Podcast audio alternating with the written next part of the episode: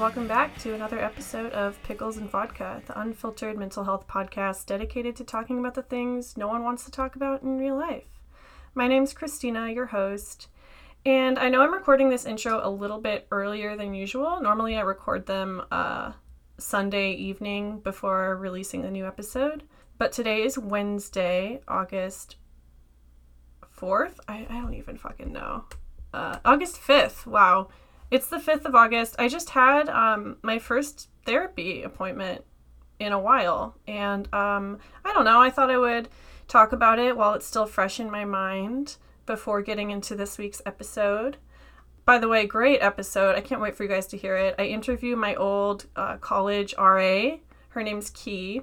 And we talk about, oh my God, a whole bunch of things, uh, namely spiritual abuse um, we both grew up religious. We went to a religious college, and so, as you can imagine, we have gone through a lot of shit and are very different people than we used to be. Our values have changed a lot, and um, Key is just the perfect person to talk about this. Like, I, I have so much res- respect for her. She's just so wise and funny, and I can't wait for you guys to hear. But yeah, my own therapy experience in the last six months. For those who don't know, uh, I have not been seeing a therapist since I was hospitalized last year for my alcohol use. The reason why is that I moved and it was too far away, and I don't know, I just kind of never made it happen. Uh, since COVID hit, I have tried two different therapists, and Neither of them really worked out past the initial session. So this is my third try, and um, I like this woman a lot. I think it's going to go well. We basically just talked about why I was seeking therapy, and um, I mean, you guys know that I've been, I have my issues. Uh, I got my toolbox of disorders and emotional trauma but I don't know. One thing I really want to practice moving forward is mindfulness and self compassion. Those are the two big things that I want to work on. Uh, self compassion is pretty obvious. Um, just learning to treat myself like I would a, a good friend who's going through a hard time. Learning to forgive myself and um, not hating myself every second of every day that would be nice. But the mindfulness part, I, I think mindfulness is used a lot, and a lot of people, when they think of it, they think like meditation, uh, which I've tried. It, I don't really think it's for me, but the way I describe mindfulness is just being able to sit in my emotions as they happen and acknowledge them and not try to squash them down or run away from them, but rather just be mindful of them. for lack of a better term. I, I move so quickly through life, and I think just learning to slow down and focus on the here and now is going to be a really important part of my recovery.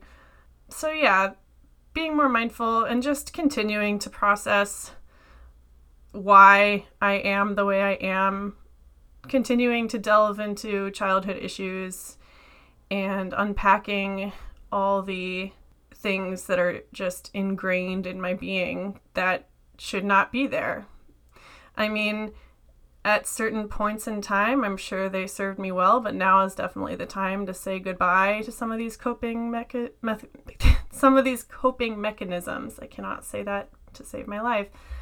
Um, it's going to be hard because I've lived my whole life with these things, and now that they're causing me more harm than good, it's time to reevaluate. And it's going to be scary, but uh, I'm, in, I'm, I'm really happy to have found this therapist, and I think it's going to be good.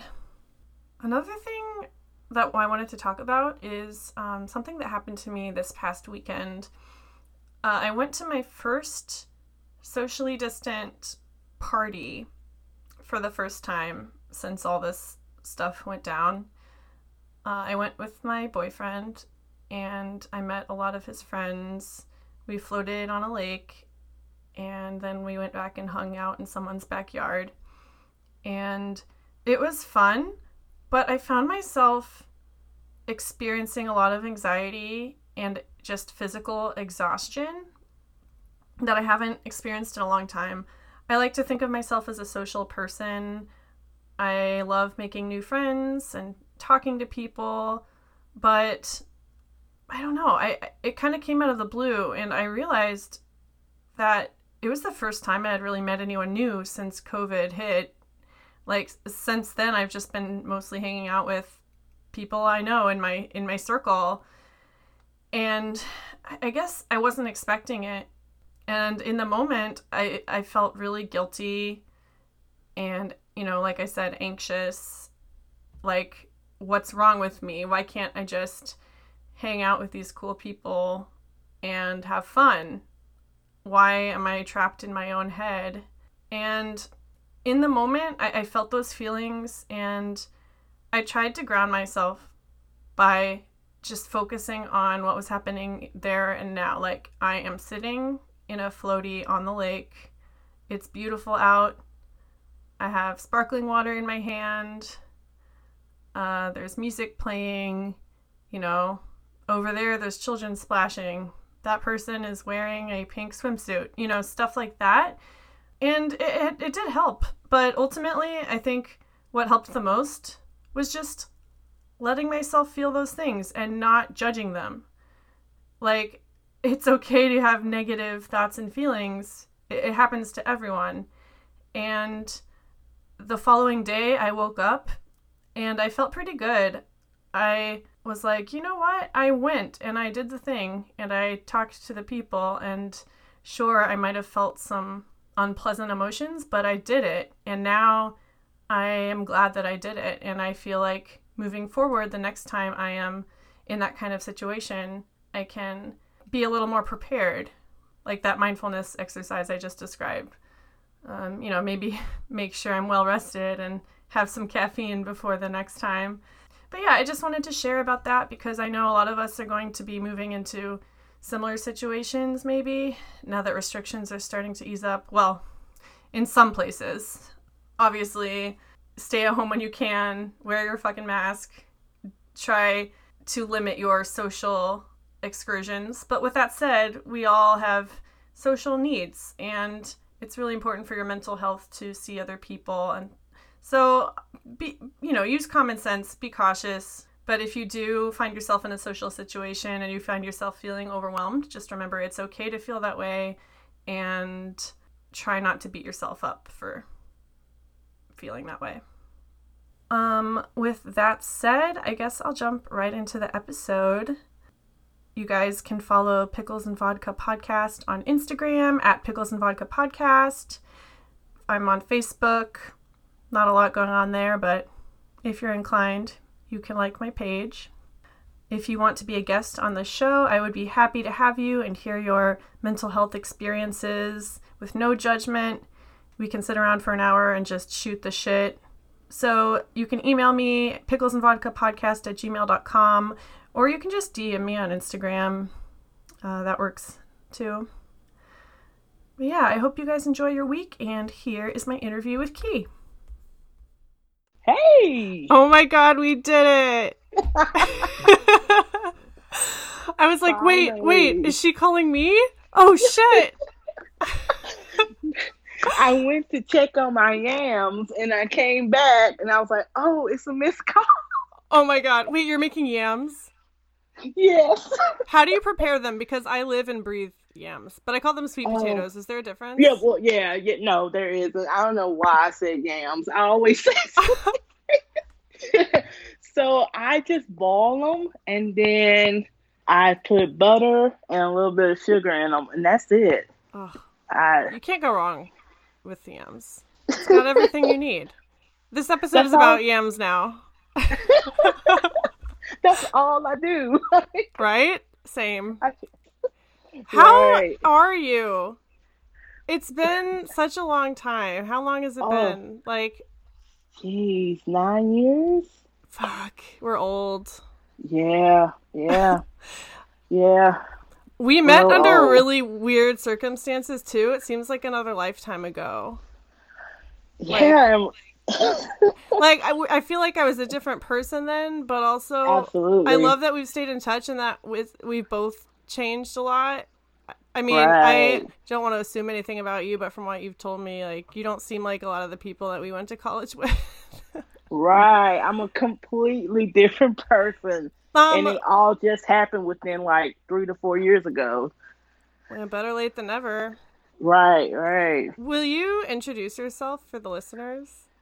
Yeah. Uh, to everyone, my name is Keonti Richard, but everyone just calls me Key. Uh, I'm from Louisiana, from the dirty South, and uh, I met Christina uh, at Oral Roberts. Are we? Should we say what the name, or should we just say like a Christian school? I don't know. I, I feel like I'm gonna be smite smited down if I say that name. I know, right? I'm I'm still that way. I'm like, do I really want to tell people where I went to college? Like, Oh yeah, I mean, oh, I didn't even graduate from there. You did. yeah, what's yeah. what's that been like? Do people even care when they find out? Um, it depends on the age.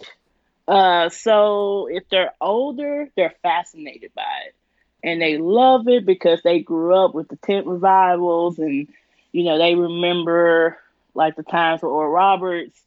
So a lot of them, especially, I will say at least sixty and up, Hmm.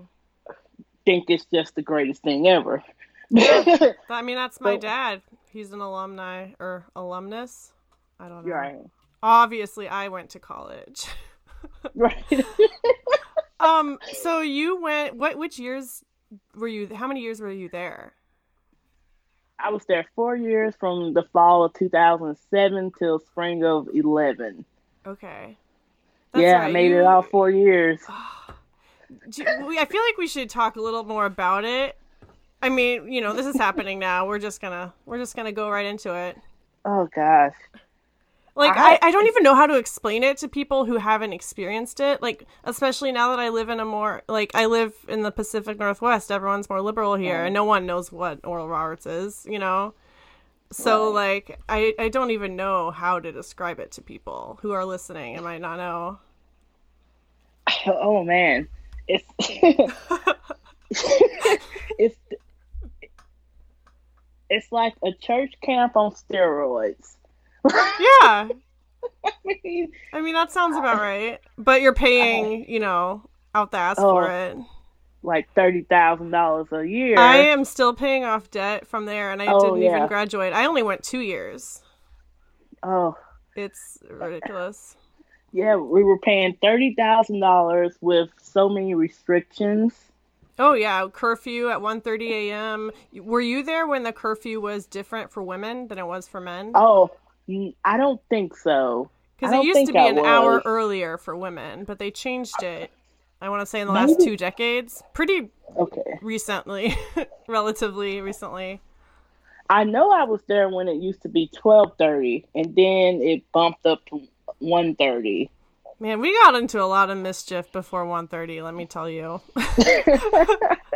I mean, I don't know if I should tell you. I mean, you're you were an RA, so oh, that's how we know I each don't other. Care. That's how I we know each care. other. Um, Key was my RA. I remember uh, walking into the dorm and I was scared because it was my first time away from home. And you came up and gave me the best hug I've ever had in my entire life. You just made me feel so at home. And like honestly, I still compare all other hugs to your hugs. Oh, You're like the best. You're the best hugger ever. Uh, Oh, but yeah, that's how we know each other. Yeah, I had a. That was my senior year, and so most of my girls were freshmen. So I did really feel like the mama bear of the group. Totally. but you know, I tried to be the RA that was not into your business. Like Well, I tried best my best, and if you had something you needed, you could come to me. But I'm not about to be uh, scooping around and Right. hiding behind bushes trying to catch you doing Um, stuff. I, I had a few of those. Oh wow. let's just say I never won any uh, best RA awards. well, you were there for us. We had some we had some messy hoes on our floor. we did. We did. I mean, as a messy hoe, I we had some real winners. Uh, I, I can only yeah. imagine what you had to deal with. But the fact is, like, I, we were different people back then. I feel like I never got to know like the real you. Right, right. So it's really it's really cool to catch up now and just get to talk to you for an hour, you know? Right. Because uh, we have so many views in common now that Absolutely. you'll talk about. You know, I look back over my life and I think I'm 31 years old, and for like the first time, I actually feel like I'm making my own decisions. That's amazing. I'm control, right? I'm controlling my own thoughts. Uh, I'm making decisions for myself that's not based on my religion or my family. Uh, oh so I'm gonna tear up. This is like so emotional. like it's it's it's amazing, but it's also scary at the same time. Um, but I lived in that Christian bubble or whatever people want to call it for so long. I didn't even realize how close minded I was, how judgmental I was, how prideful I was. So yeah. and it's a work in progress right? Like breaking right. out of that. I i also can relate to those traits you just mentioned and i feel like every day i have to fight it you know? Right. like it's just ingrained in you. Uh, but we're jumping ahead a little bit. Um, so you graduated in 2011 yes. and so what what did you do after that? Walk me through your so, life. oh jesus. So after that i stayed in the fucking bubble I started working at a church. it's the thing to do. Right. So I started working at a church uh, in Shreveport, and what was your degree in? Uh, it was in management information systems. So it's pretty much I'm a computer nerd. Nice. So started working at the church, super involved in ministry, uh, and end up just getting backstabbed. um, then what? Oh, I definitely got uh, backstabbed. Mm. Got stabbed in the back um, by someone that was very close to me. That was a pastor. Oh, he was very manipulative, uh, very controlling. Uh, so I pretty much left that ministry uh, and started working in IT at an auto mall. But I was still very involved in church. Uh, so I was kind of doing both, and I've been in IT now for seven years, but uh, kind of just kind of got away from the church scene just because uh, so much was happening. It always just seemed like there was no one I could trust, mm-hmm. and I hmm. just always felt super used. So, oh my God, there's so much to unpack there. uh, when did you start having doubts about the church? Like, what? I mean, I know you had that incident with the pastor. W- would you say that was the catalyst that sort of started nudging you out, or had you been he, having doubts before? So he was the first doubt, and then you know when you. So I completely left that that church and went to another one, and then I just started noticing the same traits in people and in leaders. Mm. And then the last church I went to was which was a home church because uh, I moved back home because I uh, got a job that was closer to my hometown. So I just stayed in my hometown and just drove an hour to work. Uh, and mm. I started helping out there, and it was the same issues of just pastors wanting to control, uh, manipulating people. And it just got to a place where it was just so unhealthy for me Wow. And it was unhealthy for my family. Did they know what you were going through? Oh, absolutely, because uh, my family, they were also involved in ministry as well. And they had always had issues with the church that we grew up in. So when I came home, I was actually just trying to help, but it turned out that you know, the same issues come up. You're getting used. People are going behind your back. Uh, How's your relationship with your family? I know your your mom seems pretty cool. Yeah, yeah. My, my mom's really great. Um, I've seen her on Facebook. You know, yeah, she's she's so funny, and my mom has, you know, because she went through the whole church phase with me. She kind of left at the same time I did, Oh, but she's wow. still very much a Christian. Still goes to church, but she's definitely relaxed a lot. Hmm. and she realizes that a lot of our theology that was uh, based on control, and so she's she's also going through her own process as well. So it's really interesting to see. Like my mom cusses now, oh shit. right? She's breaking bad over here. right, right. So eh, she's just, you can tell she's a lot more freer than she's ever been. So I'm really proud of her because it's hard to change at that age. Oh, I can't even imagine. I, I don't know any of my friends' parents that have done that. And that's so special that you got to you're going through this change at the same time and you can support each other. Like I, I've never heard of that happening to anyone. She, like she's really special. Oh yeah, she's she's great, and I have a pretty small family, so um, we pretty much stick really close to each other, and uh, we've had a lot of battles in the past three to four years, and Well, it sounds like a lot has changed for you in the last three to four years. oh, absolutely, Okay, so you moved back to Shreveport and you were in the home church and you're you're slowly starting to doubt more and more and it sounds like your mom was going through the same thing. Had been going through the same thing. right? So, so did it just keep escalating? It did, and then my aunt Sherry, who was the secretary, ended up getting very sick. She had a stroke, and she had a heart attack. And also at the same time, my grandma was also in the hospital. So, being that there's only really two, four people in our family, that means that my mom and I really had to take up the load and uh, just be there for both of them. So while we're going through all that, we have church issues as well. They're not really being supportive. I hate that. Like that's literally Yeah. their job.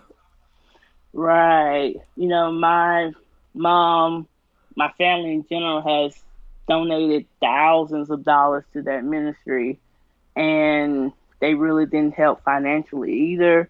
And not saying they had to pay our bills or something, but Right. But You there's know, other the things same- you can do to help. Like if especially if you're a church, a community like that. Like right, if uh, I have so many feelings about that. right. And it and it just instead of caring about my family, it was more of why aren't you at church helping? We have Easter coming up. You should be here. Piling on the guilt. Right. And then it just it it just escalated so so bad into our last conversation that I had with the pastor was pretty much he was just like, I release you. And I took that as, oh, so you don't want me to come to church here anymore. Wow. So I just never went back. I just never went back. And so that kind of, that really started my, my doubt and just changing the way I view God. I also lost a friend to suicide that summer. Oh, I'm sorry. And, uh, so that really definitely started like a lot of my questions. And once you have one question, you really just start to uh, deconstruct all of them. totally. Uh, so so what did that what did that look like for you? Like deconstructing what you knew your whole life. it started off with the afterlife. Uh, um, Because of your friend's suicide? Because, right. So I really, because you know how some evangelical Christians believe that anyone that commits suicide is going to hell. Yeah. I'm familiar. Um, yeah. And so that brought up a lot of questions for me. And so I was just like, I need to figure this out because I don't know if I can believe in a God that sends people to hell. Yeah. And so I actually started reading Rob Bell's book, Love Wins, and it just completely uh, changed everything for me. And what's the book about? I've never read it. I've heard of it. Pretty much, it's just about the afterlife and like how it started. He walks you through kind of like centuries of those beliefs, and it's a good book. Nice. it's so good. I was struggling, like I was dealing with depression, and uh, I felt like I had lost everything. I had lost friends you know, I finally was feeling like I kind of belonged and then kind of getting outcast again. Uh, it was a big adjustment for me. And you were going through a lot of adjustments in a very short span of time. Right. And so that's how I started my deconstruction. And then that's also when I discovered that I was bisexual as well. So just because things weren't difficult enough you know, wanted to throw that in there. We're just gonna throw that in there, and I was already affirming, but I had no idea that I was, you know, uh, bisexual as well. So when you say you were affirming, you mean you didn't judge people who live that lifestyle? Right, right, right. And, and I mean, I there's a lot of judgment in, where we went to school. It was a big thing in Oklahoma. I don't know if we said where it was. Absolutely. I I had no idea so many people were hiding their sexuality there. Have you been on the Facebook group?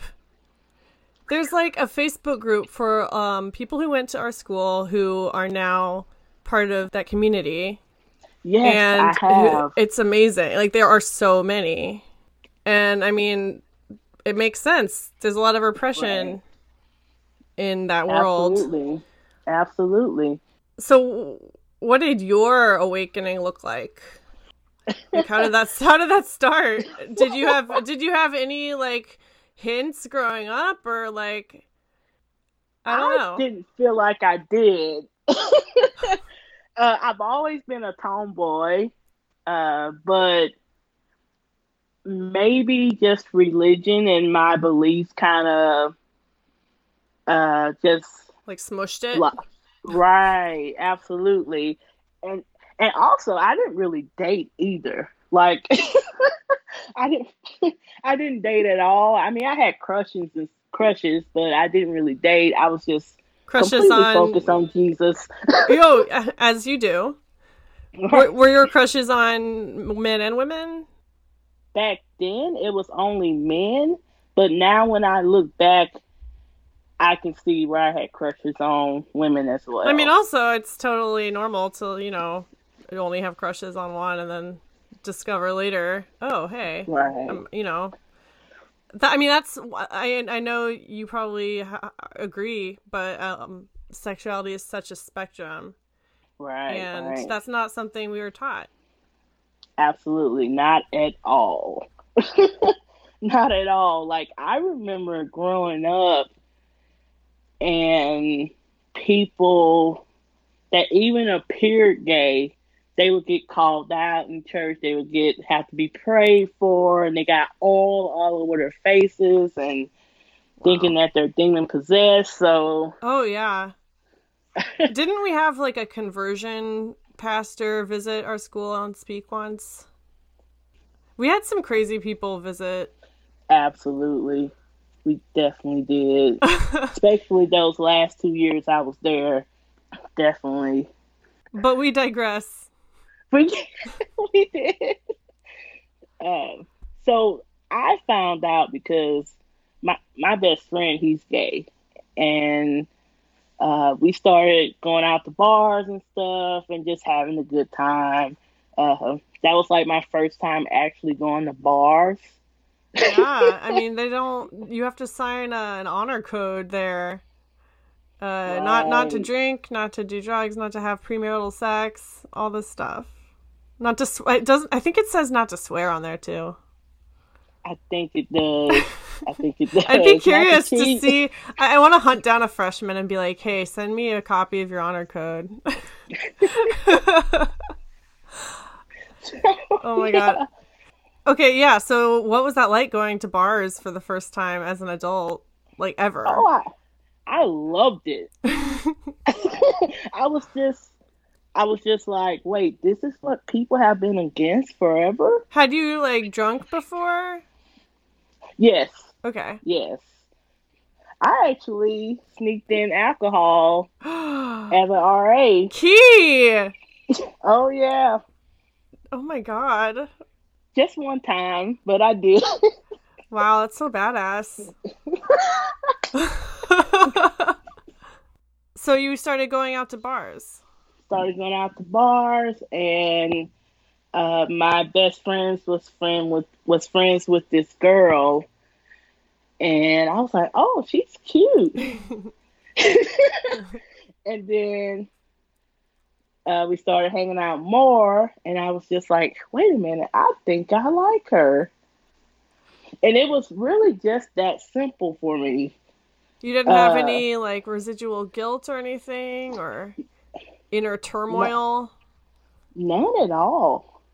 I mean, good. Uh, it it was so natural for me. And I think for the first time, I was just like, "Oh, this is who I'm. I'm truly am, without any influence from religion." Wow. And the only thing that scared me was telling my family and friends. And yeah that's that's what scared me the most. Uh, my family is very religious. We have several pastors in my family. Of course, I was in ministry as well. Right. So, you know, I the thing I didn't want them to believe was that who I was before wasn't real. Hmm. Can you uh, can you expound on that a little bit? Right you know, a lot of people, uh, when you become a different person, that who you were in the past was not who you were. You were not being genuine, right. um, and that you were a fake. No, I truly love Jesus. Yeah. I truly love ministry. Um, it served its purpose at that time in your life. Right. It was right. a vital rung on the ladder. Right. So I was never being fake. and so I think people uh, think that once you change your sexuality, that everything that you used to be was just you putting on. Yeah. And that's not that's not my story. That's such an important message. Like I never thought about it before. Right. I I love ministry. I just don't like the hypocrisy in ministry. Right. I love ministry, but I also I just cannot be a part of a system that uses the Bible as a weapon. Yeah. Exactly. So that was that was my concern as well. And of course losing friends was a big concern as well. Um, yeah. So it started off slow, just telling you know, the people that were close to me and um, my best friends at first, and a couple people from ORU as well. And I just took it one step at a time. I didn't do I didn't do like a huge status update. right. I, was just making small steps to show people that I've changed. What did those steps look like for you? like how do you even begin to you know crawl out of your old identity and when the new identity is so it's so scary when you're in that kind of environment you know like i'm, I'm really curious because i know a lot of people who are in a similar situation that's what they're afraid of they're afraid of telling people yeah. They're afraid of being seen as fake or uh you know whatever Uh, so I think it would be it's helpful to know like what small steps they can take to just kind of start Right. trying on that new identity. Right, right. For me, it was more of telling my close friends and getting their support. And then it started off kind of moving outwards. And there's still some family members that don't know because right now I don't trust them to know. Right. You're not So there it's all- yet. Maybe you never will be there. Exactly. Your priority is protecting yourself now. Absolutely. So on Facebook, it's, you know, sharing different opinions, different political statements. It's uh, standing up for things that you might not have would have stand up for when you were a conservative Christian. It's just those small steps that people see, oh, Key's not the same person she was. Well, yeah, I mean, coming from an outsider's perspective, I I started. I mean, we we didn't know each other that well. Like I, you know, I was a freshman, you were a senior, but uh, we've been friends on Facebook, and I, I started noticing you post some stuff like differing opinions than most people we went to school with. Uh, you know, your political views. You've always been very outspoken about what you believe in. And at least that's the impression I get. You know, maybe you feel like you're going slow, but I don't know. I've always admired you as someone who speaks your mind. I, I also didn't have a choice either because I went to the Women's March in 2016. I remember so that. After, after everyone saw that I attended that, it kind of just blew up. And, you know, my best friend works, he's, uh, works at the pharmacy in Walmart, and he was just like, "Hey, there's people in Walmart talking about how you went to the Women's March." no, this is in Louisiana. yeah. Is it a small town? Yes, it's a very small Holy town. Holy shit! Yeah. Were you just like petrified? You know, I really wasn't. At that time, I honestly just wanted to be happy Yeah. and to actually do something for myself. So that was four years ago. How have you been since then? A lot is happening Oh. in the world. Oh man, life's been a journey. You know, every year I start the new year and I'm like, oh, it's going to be great. and then it just never goes away. I mean, yeah, the last plan. year, the last year that we, I, I feel like 2016 was the last year for that. Every year since then has just been worse and worse. Right. Talk about, you know, not being forced to be honest about your beliefs. I think this year in particular, everyone's true colors have come out. Absolutely. Oh, so much. It's it's How has your mental health been in the last four years? Let's go I- back to the root. I think it's you know, it's been up and down, honestly. But this year I'm finding it exhausting to be positive. Understandably so. Yesterday I just had to take a day where I just sat in my house and didn't think about anything. I was just like, I'm tired. Like I just I just I just want to be here. I don't I don't want to think about anything. I don't want to see anything. I don't want to talk to people. I just I just need to breathe for a moment. Yeah. And I, one of the things that I've realized in the past four years is that people suck. That's going to be the name of the episode. People suck. People suck. Newsflash. And and it's so sad that you cannot trust people to do the right thing. Yeah, so have you been continuing to find that outside of the church as well? Absolutely. Not as much. I, I think the, the problem is in church, I had an expectation that people would do the right thing. Hmm.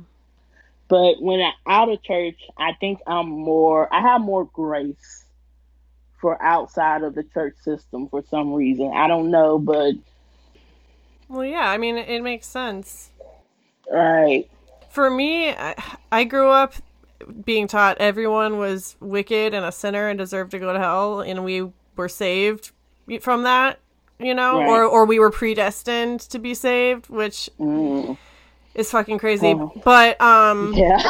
but I don't know. I guess I always I always just saw like the worst in people automatically. Like I assumed people were bad until they proved themselves differently. And even though I'm no longer in the church, I still kind of think like that. right. I mean, is that something you can relate to? now, yes. Before, the old kid wanted to believe the best in everyone, wanted to give everyone a chance. Uh, but the new Key is not as trusting. Would you say that's negative or a positive? I think it's both. I th- I definitely think there has to be a balance Right. with in who you trust and what you give the people and what you don't give the people. And uh, I think one of the things that I had to change with with my mindset was I have to see people for who they are, not for who I want them or wish they would be. Wow. And How did you come to that conclusion? That's deep. Great advice. because potential can looking at someone's potential when they're not there is dangerous. Like Yeah, for you and for them, right? right. And I got to a point where I was just tired of getting shitted on. Yeah, I mean, that's fair. it, and I see warning signs, and I'm not going to, you know, I'm I'm still, I'm like, oh, I see these warning signs, I see these red flags, which is an ORU oh, term. you want to give them mercy, though. right, and end up, I'm hurting myself, Yeah. and I just had to really switch that behavior, like. So now, if I see someone's being an asshole, I'm not trying to save them and get them to be nice. I'm just like, Bye. okay, you are right. You're an asshole. I'm leaving. One of the biggest realizations I've had in the last year was that you can afford to be picky about your friends. Absolutely. Like you should you should be picky about the people you surround yourself with. So I think it's great that you, I, I think it is a positive that you you are seeing people's true colors more easily.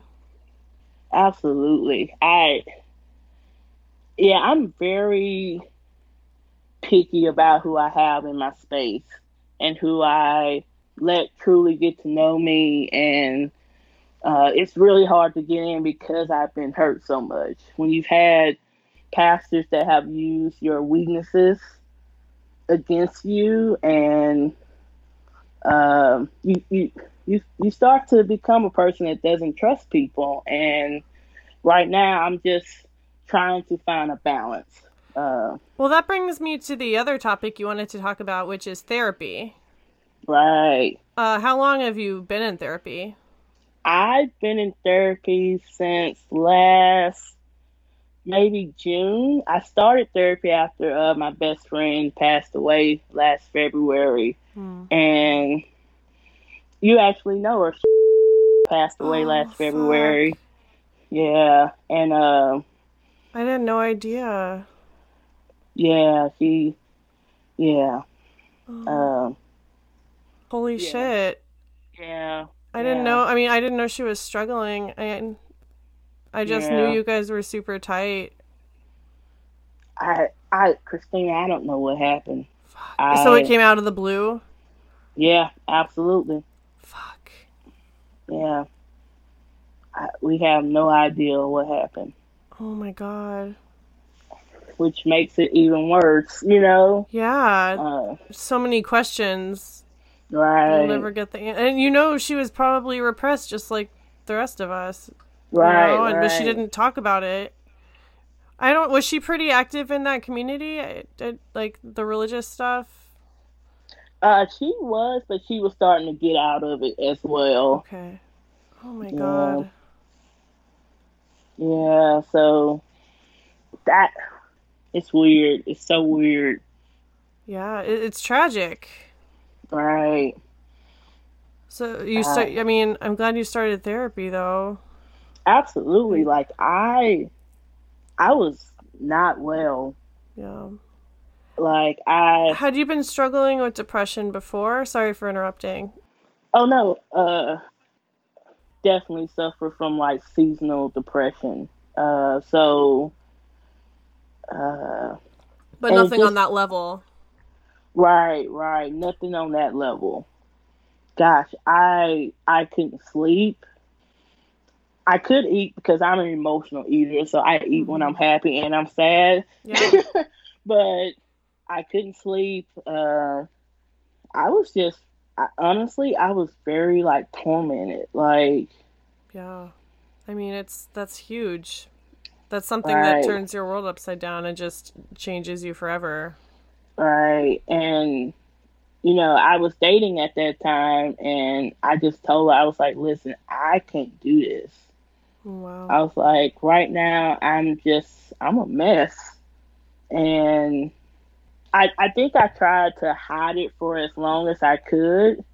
And then once it started affecting like my health, that's when I was like, okay, I gotta I got to get some help for this. And that's when I started going to therapy to really get me to talk about grief because mm. I obsess over death.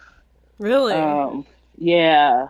Even when I was younger, I did as well. Mm. Um, when I say obsessed over death, it's like, like I envision like funerals and like those emotions of people close to me dying and mm-hmm. uh, yeah, it sucks.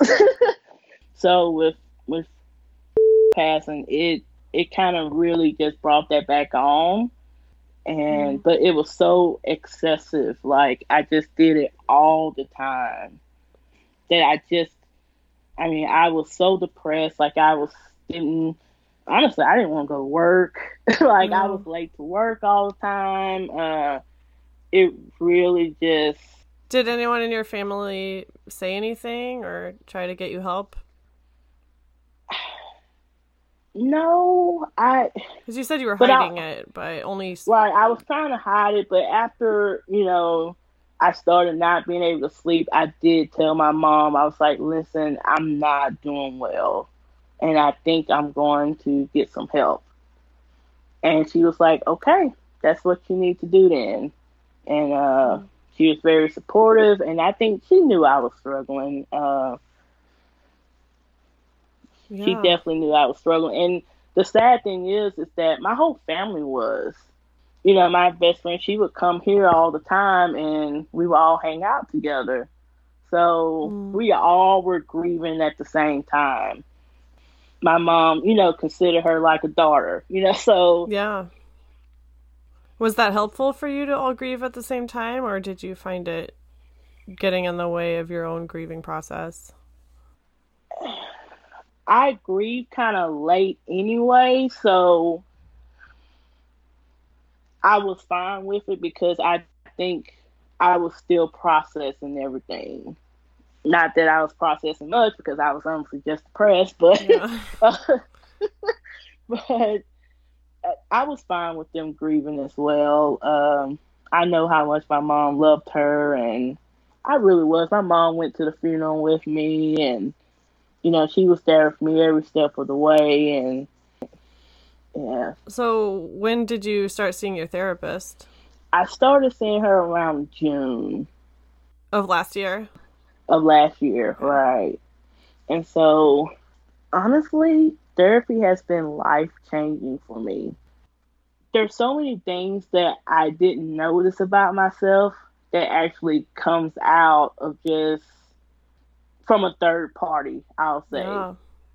Because your family, your friends, they love you. They're not really going to tell you what's wrong, especially for me. Like, it's hard for people for some reason to kind of stand up to me. I don't know why. Well, yeah, the people who love you the most aren't usually going to call you out on your bullshit. Right. So she's been able to call out my bullshit, and she's just like, why are you so secretive?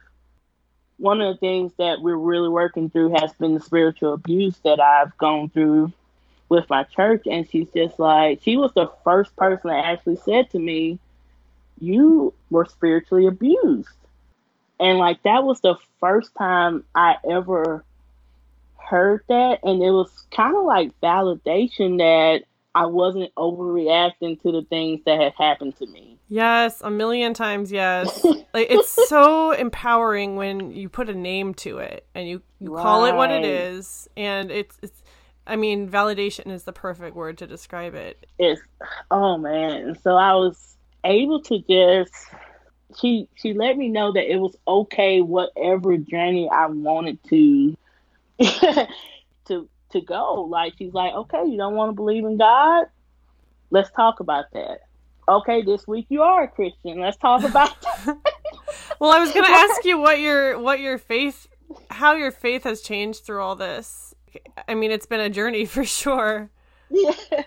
You know, I'm still discovering. Yeah. And I'd like to say that I'm a universalist. What is that? Pretty much, I believe that all religions are connected. And I don't necessarily believe in a hell. I don't even know if there is an afterlife. Yeah. But if there is one, I truly believe that we're all going to be there. I just cannot believe in a God that sends his creation to hell. Yeah. I I just refuse to accept that. So that's yeah, that's So you've been working through all that with your therapist. Absolutely. Absolutely. So just definitely working through that spiritual abuse, like changing how I see God, or even if I want to believe in God, we discussed that. That's so amazing that you found someone like that.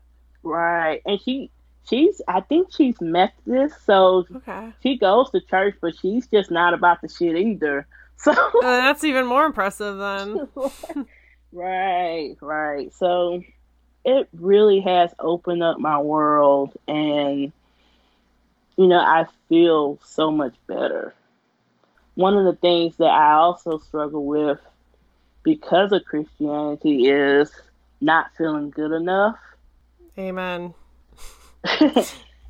you know that's one of the things that i really hate about christianity is i always felt like there was something more i had to work on hmm. and you know, it's kind of like you're trying to run down a football field to get to the goal post or to the goal line. And once you get there, someone says, Oh no, you still got 10 more yards to go. Yep. and then it's another 10 yards. And that's how I felt. It's like I'm not good enough. And then it's like in that system is now is oh, do I fit in? Am I cool enough now to be a leader in the church? And it's what do you mean by that? I feel like now it's like you see the celebrity pastors and how they dress and they all got all these cool friends and cool clothes and yeah. I feel like that's kind of this movement Christianity's heading into where you have to be a certain way to reach people. They're all rich white people. I mean, yeah, right. I mean, I, just from what I've seen on TV, like I, I try to shut that out now. Yeah. How? Let me ask you something because I know you seem like you've done a great job, like trying to separate yourself from it. And I have issues with that. And I don't know if it's because I'm in a small town, but how have you been able to separate um, I moved Not... across the country. It was yeah. very impulsive, and I literally separated myself as far as I could from from my family, really, and from all of that yeah. stuff. And um, it definitely works in separating yourself from it, but also, um, I don't know, you you tear yourself away so fast you can't really fix. You don't have time to heal. And so mm. I still deal with a lot of that shit. I just kind of am able to shut it out because you know, uh, it's there's not a lot of that around here. And, I, and I miss and I miss my family. I think I was too quick to like go super far away, and I think it's all about balance, like you said. Right. I don't right. know. I don't know, man. I I I don't know what I'm doing. I I mean, No one does. yeah, no one does. People one suck. does. No one knows what they're doing.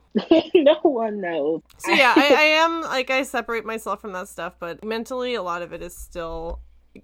I'm struggling with it still, and I think I will be for a long time, and that's why Right. therapy is so important.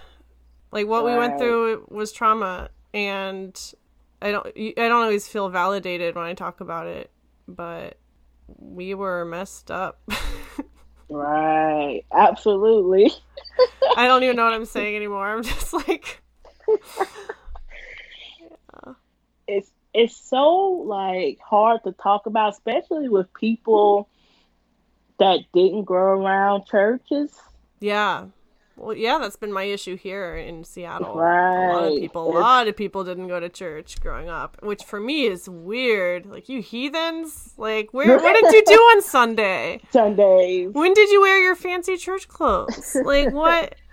on Saturday nights. I know. I have so many questions. I don't even know what that life is like not to Like, what do you sing at Christmas time? Right. Like- Everything evolved around church.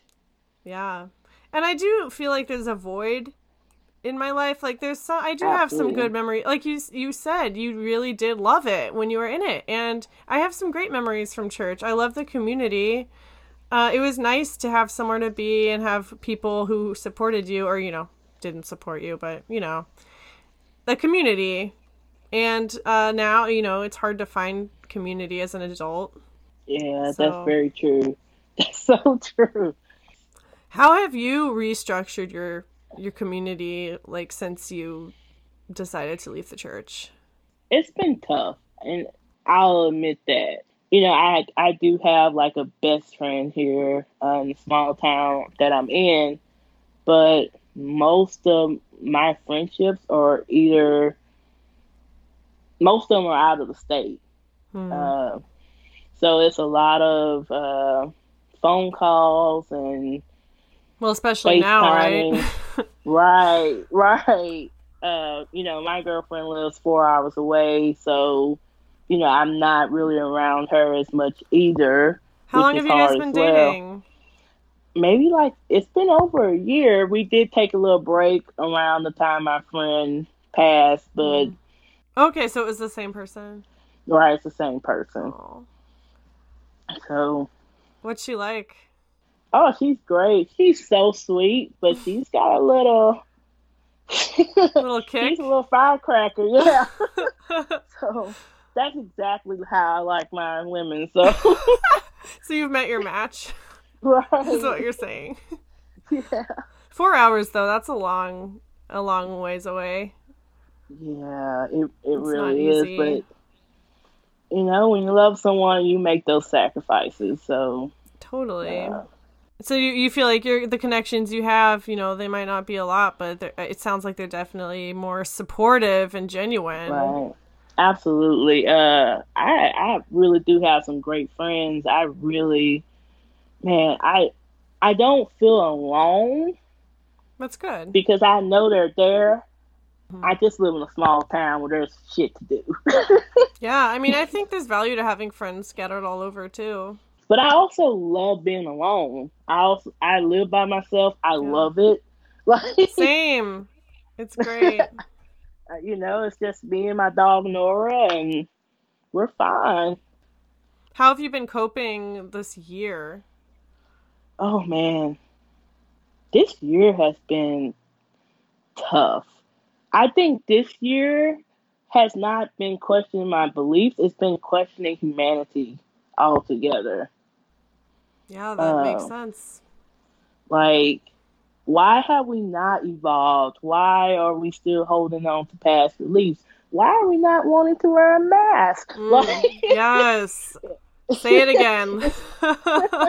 you know, I these are the questions that I have, and I'm just like, are we just gonna destroy each other? yeah, I mean, we're on our way. It, it seems like it. So that's really what I've been struggling with this year. And then on top of that, I've been sick like probably 90% of the time this year. Oh shit. So, yeah, I um so I started in February. I had kind of the flu and then mid March I got pneumonia. Oh shit. First of April, oh it keeps going. Oh. First of April, I started having like sharp chest pains, and they said they said quotation marks it was pleurisy. So they gave me a bunch What? of shots for that. I felt fine for two weeks. The end of April, um, I'm short of breath. Did you die of COVID? No. Am I speaking with a ghost? First of all, that would be awesome. oh no! oh dear, this Would be amazing. this podcast is such a bummer, dude. I love it. I'm just kidding. You're a ray of sunshine. so I I'm short of breath. I can barely walk to the bathroom and I'm like, Mom, I, I gotta go to the doctor. I don't feel good. I need to go. So Monday I go to the doctor. Of course they test me for COVID again, which is my third test by the way. Oh my god. And so he's like, Okay, you have pneumonia again. I'm like, Oh my God, not fucking again. Oh, And then he's like, okay, we're going to check for clots. that sounds Yeah. serious. Oh, yeah. So, end up, I have three to four clots in my chest and one behind my knee. And I'm rushed to the emergency room the next day. Oh my god. How how does that happen? like how how do you get pneumonia twice and get all these clots? Like I- I mean obviously I, I that sucks. I'm sorry it happened to you. Are are you okay now? Oh, I'm I'm great now. Like finally I'm great. but I I was in the ICU. I was in COVID ICU by the way for a week. Holy shit. So if you didn't have Uh. COVID going in, you got it going out. Basically. Oh man, that's so fucked up. Wait, so he, I, I get in the ICU. Like my blood pressure was really bad, so I had probably. Once I finally got in my room, my blood pressure was still probably like 190 over 130. So it was, it was, ex- it was bad. Yeah, I don't know what those numbers mean. Your blood pressure is supposed to be under 120 Oh shit. over like, yeah. So So it's bad. Yeah, it was pretty bad. My oxygen level was in the 80s. And so the doctor, he's just, he comes in there and he's saying, Hey, we may have to put you on the vent. And I'm just, I told him, I said, No, you are not putting me on the vent. Yeah. I, was, Fuck I said, I don't have COVID. And he just looked at me and he, oh my god. he looks at me and he says, Well, you know that you can die if this does not get better. And I said, Well, that's just a consequence I will die for. Oh no, you did not. Did you Oh, really say that to him? Oh my god. You're my hero. Like, I was, no. I was just like, Nope, I'm not doing it. And so, you know, I finally get better. He comes back around like Saturday. He apologizes to me. Good. and he's he's just like, I'm really sorry. I wanted you to get on the vent. I'm so happy you're doing better. Um, All right. But yes, it was such. It's been such a long year. You you that's a lot. that's a lot for anyone to deal with. yes. Do you feel like Like- you have enough support in your life right now? Um, I do. Um, Like how have you been coping? oh man, with with Just your Well- mental health. it's you know the Like- ICU thing was at the time. I didn't have time to be scared. hmm because it was literally like, oh, I'm trying to live, so let me do everything I need to do Right. while I'm in here. But after I got out, it was hard. You were scared and, that you got it? Oh, I was absolutely scared. Um, a lot of PTSD, which honestly, I'm just now getting over the PTSD, and I'm finally able to like go to sleep regularly now. Nice. Um, it's been really hard. Like when I got the doctor, I was checking like my oxygen saturation like every hour. yeah. like I was just so freaked out, and you know, with clots and stuff, you can't smoke, so I didn't have anything to really to quell that you know, anxiety. Right. Yeah. oh my god. So I I would just be like I'm I'm dying. You know, I'm give me my drugs. give me my drugs. Everyone's dying anyway. Oh geez. So I don't know. This yeah. year this year you'd think, you know, everyone would be suicidal. But I, I feel right. like I don't know. There's an appreciation for life too that I right. am feeling very intensely these days. That's weird. Right. Damn, we've seen so much death this year. We're just happy to still be here. Right? It's been a hard year, and it's not just for me. I know it's for everybody. Everyone's going through it, and uh. So the year is halfway over, over halfway over. That's right. fucking crazy. Like, what are your goals moving forward? Like survival strategy, I guess. I was just about to say my goal is to survive. Yeah. I, as I was saying that, I hated myself. It's just like, okay. But you know what I mean? Like, I mean, it's true though. What have you learned from the first half of the year that you were gonna carry with oh, you God. into the second half, or like observations you've made? I don't know. I mean, people oh, suck. Oh, that's that's people a big suck. one. That's that's definitely one. Um, I guess how is that going to change how you live? You know, moving forward. Man, I think appreciating the people that's around you.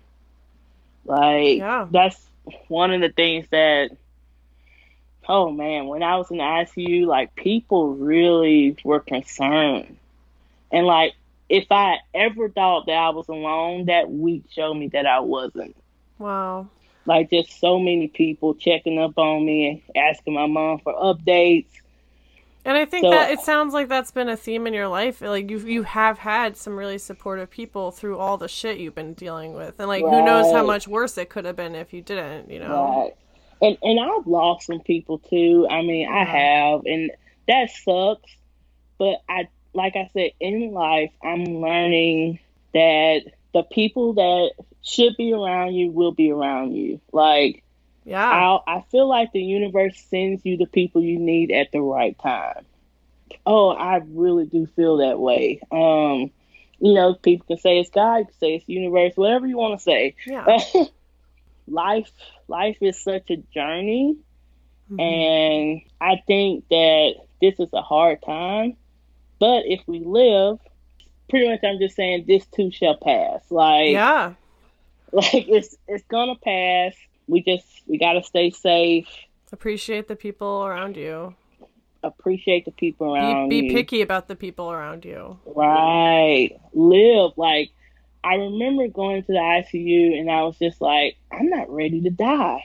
Like it, and I said, Oh my gosh, like it made me realize how much I had to live for. I'm like, man, I'm in love. Like I'm finally able to control my own life. Like you know, I have oh, I got chills. I have a I have a great life. Like Yeah. When you, know, you say I'm it, when you ready. state the facts like that, like it makes you realize, like, oh, I I have a lot to live for. Right. And I'm, you know, it sucks that it took such a big right? event to, to get there, but you got there, and I think that's valuable. Absolutely. So, man, I the one thing that I'm trying not to, and and I have to really work on this, is not let what I see on social media and like people that I grew up with that are racist or. Mm. I'm trying not to let that affect me and like bring down my energy when it comes to blocking people, like, are what's your view on that? Because I know some people just block everyone who disagrees with them. You seem to have really, you're really good about having conversations with people, like in the comments. Like, it seems like you try to see different points of view or like have a debate. But you know, people suck as we've established, so it's you can't reason with some people. So, like, how have you been dealing with those hateful people in your social media? Oh man. I feel like I get blocked more than I block people. by the way. but I love hearing people's perspectives. Now, I do have boundaries that you will not cross on my page. And number one, you will not be homophobic. And number two, you cannot just you you better not I better not see you calling someone a the N word or anything like that. You have people uh, like that on your feed? Not this year. Oh my god. I have before, and that's when the block happened. But it's just so sad to me that I mean, the people like we're these are people we were, were friends with at one point. Absolutely. We both come from that sort of background, so it could have been us, you know. Right. Like, why were we the ones that had awakenings? like, we could have easily still be in the bubble. Right. It's it's so weird though because I have people message me and be like, "How are you friends with that person?" And I'm like, "I didn't know they were like that." yeah. That's like, so true. I'm sorry, I did not know. Like I didn't know. But there's also people that I don't have the same uh belief system as or they're Republican. And I know a hundred percent that if I'm got a flat tire in the middle of nowhere, I can call them and they'll come they'll come and help me. Like mm. so and a lot of people don't even know the reason they believe anything. Not saying that's an excuse. Well, it's ignorance, right? Right. Don't do any research. They only know mom and dad love Fox News. They've never heard that, hey, maybe I can read the Bible a different way. Maybe this story isn't real. Maybe it's just something that I can learn from. A lot yeah. of people just have not been taught to critically think. Yeah, it, you hit the nail on the head. I can't say anything else but that. And and that's what we're seeing. That's Oh man, and we're seeing it so much, and unfortunately, because of that, you know, we elected elected a narcissist, and mm-hmm. yep, and that's a lot to talk about there. But I know. Do you feel like there's going to be more awakenings? Like, are you? I guess what I'm asking is, moving like you can do two things. You can keep trying to educate them, or you can just kind of like be like, "This isn't my job. I don't have the energy for this." Like, are you feeling more hopeful right now, or like? I don't know. I don't know either. I don't know. I, it depends. Like on some things, I'm like, oh my, I'm like, dude, you just gonna have to get a book. Yeah. I'm not about to explain all this. yep. I can give you some resources, but that's it. It doesn't matter. It doesn't, right? I mean, they're rejecting science itself. Oh like, man. You cannot argue with science to someone who doesn't believe in science. Which is crazy to me how you cannot believe in science. Right, when it was a subject in school. Uh, yeah, that's a whole other podcast episode. oh my gosh, it is, right? And um, I, I honestly almost think it's a cult. Like, mm. I don't understand why people still put up with Trump's shit. I don't either. It's, I mean, a lot of people agree with, like, they agree with certain policies, I guess. Like, I'm, I'm thinking of, like, pro life people. Right. In particular. Right. I don't know. I don't know. It's been a while since I even tried to put myself in their perspective, to be I honest. It, it's really hard to put myself in their perspective, too. So, how are you going to take care of yourself?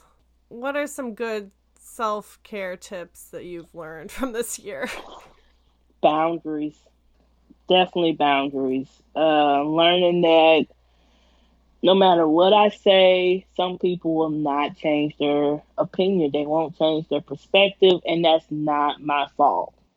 it may not be what I'm supposed to do. Maybe someone else will get to that person, or maybe they just won't change. Yeah, that's always a possibility. It sucks if we love the person to admit that maybe they just won't change, but maybe they're thinking the same thing about you. You know, uh, and that key are. person, she she's just never gonna change. She's never gonna see the light. I know people say that about me. Oh, I'm sure. Me too. but like, that's no, you know, we don't have to worry about it. That's not I, our job. Right. And I think there are times where you can meet in the middle, but there are some things that you have to pick a side. And I feel like right now, especially with like the killings of George Floyd and Breonna Taylor, yeah. like you how could you possibly side with right. the like I just I mean it's ignorance. at, ignorance at best. Right. And that's being generous. It's, right. You're either for me or you're against me at this point. Like Yeah. I just need to know so I can act accordingly and I can block you, delete you, we can go our separate ways. So would you say boundaries and, you know, for me, it's been boundaries.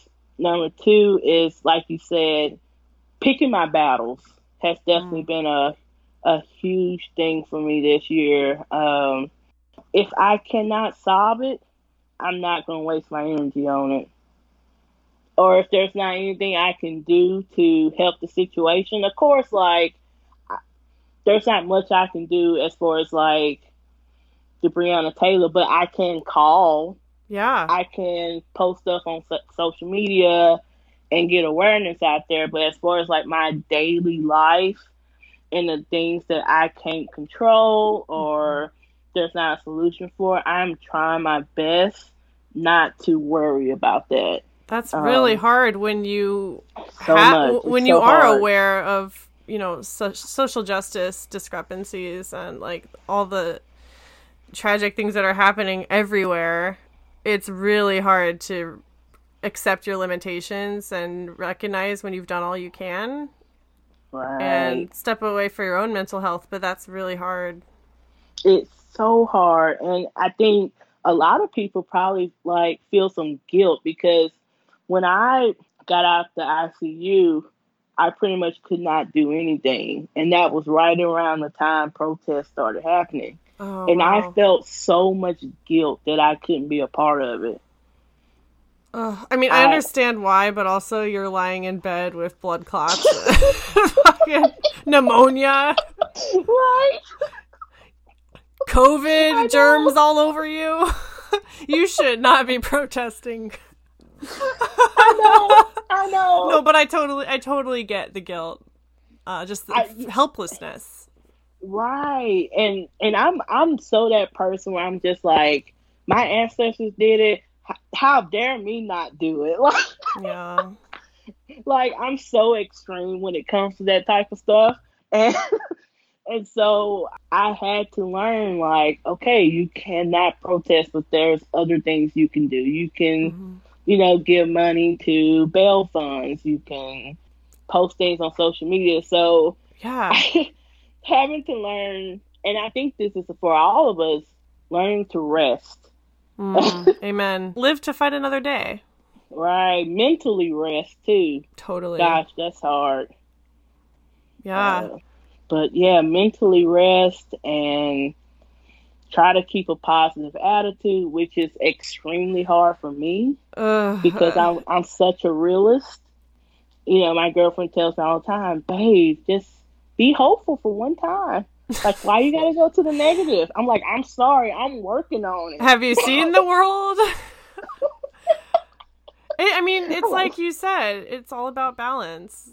It comes right. down to balance. But when you were raised in such an extreme, you know, environment, uh, balance is something that's not a thing. Like it's either one way or the other. There's no in between. Exactly. so many extremes. So I think learning to forgive yourself and go easier on yourself and mm, embracing right. those gray areas is a hard thing and let me ask you this because you just said learning to forgive yourself i remember when i was coming out of like deconstruction like i was going through deconstruction and I started realizing how pre- not prejudiced I was towards certain people or how mm-hmm. I thought uh, people that did certain things were, you know, sinful or just not of Christ or yeah. you know all the the wordings, and I felt so much guilt for judging them. Realize, yeah, for yeah. realizing it. Um, I think all you can do is acknowledge it and try to be better.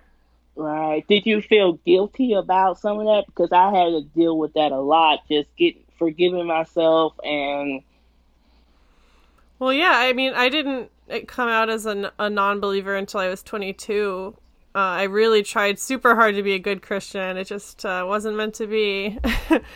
but uh, but I mean, for me, the doubt started manifesting itself when I started judging my my non-believing friends and asking myself like why do I care if you know Fred smokes weed or like you know they're having sex before marriage? Like why why am I judging them so hard? Uh, you know just like right. starting to ask myself why I was feeling certain ways towards people. Um and it's a process. I, I feel like I'll always be fighting against those prejudices in my head. It's and that in turn makes me feel guilty like you just like you were saying. It's just like a cycle that you, it's really hard to break out of. But i mean if i had any advice it would just be keep acknowledging it and just try to be a little bit better. Right. like and doing what you can like you said. Just even if it's small just do what you can and live to fight another day. I think that's the beautiful thing about getting out of religion is you have so much more grace for yourself. Totally, which is ironic, right?